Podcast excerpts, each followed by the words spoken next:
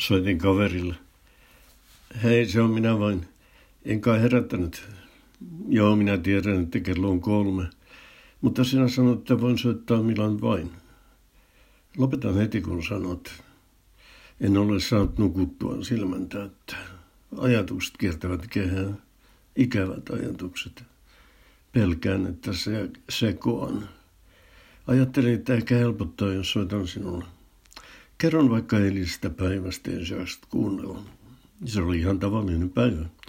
Otin lääkkeet ja kulotin lasivettä päälle, sitten pieni paussi ja aamiainen. En ollut puurotuulella. Söin voileipää kahvin kanssa.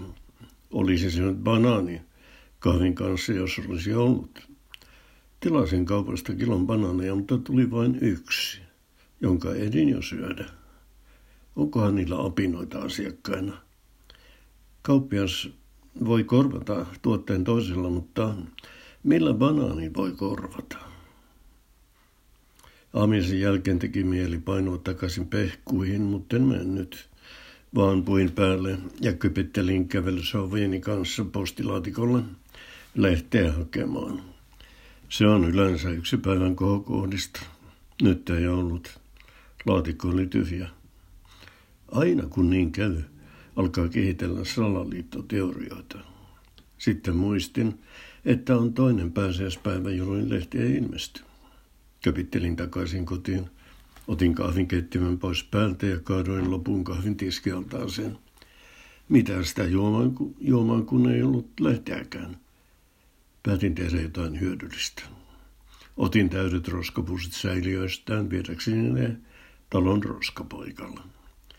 Biologisessa pussissa oli haisevia kalanroikkeita, jotka olisi pitänyt viedä jo toissa päivänä. Sidoin pussien suut ja käpittelen roskapaikalle sillä kertaa ilman kävelysauvoja. Kello oli vasta kymmenen ja olin ulkoillut jo kahdesti. Ulkoilu on nyt erityisen tärkeää. Roskapaikalla käynnin jälkeen pesin käsiä suositellut 20 sekuntia – ja kuivasin ne sitten huolellisesti. Pesen käsiä tavan takaa. Sitten sulin vesihanan kyynärpäällä. Desinfioin kaikki ovenkaavat. Nehän ovat saastaisia. Pyyhin pinnat, sillä jokainen kosketettava pinta on nyt uhka. Mietin, oliko se kaikki tarpeen. Minähän en käy missään, eikä minun luonani käy kukaan mutta virukset mönkivät sisään ovista ja ikkunoista, aina kun tuuletaan. Ne pirulaiset. Ennen lounasta tein muutamia voimisteluliikkeitä. Kyykyt ja käsiliikkeet antavat kropalle kyytiä kokonaisvaltaisesti. Lounas oli aamiaisen toisinto, leipää, juustoa ja kahvia. Salattia teki mieli. Olin tilannut sitäkin, mutta en saanut. Se oli mennyt parempiin suihin. Jääkaapissa on, mm, oli perunoita, sipulia ja grillimakkaroita päivälliseksi.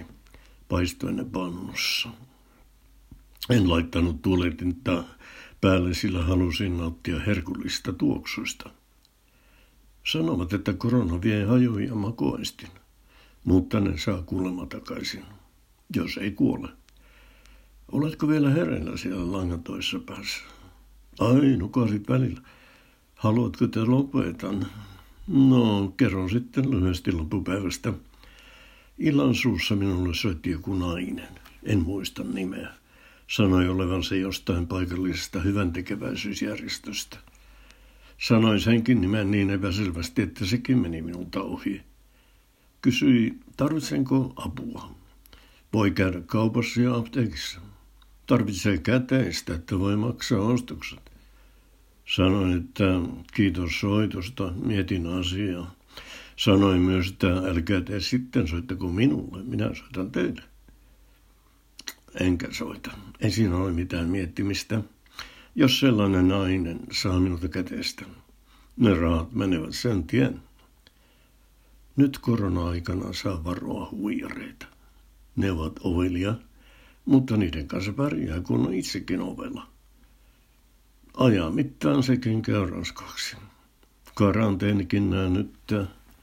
Jos säästyy Tartunnalta voi ikäystyä kuoliaksi kotona.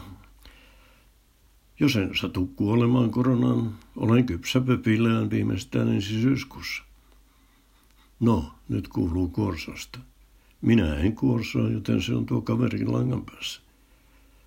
Makeita unia sinulla. Toivottavasti myös minulla.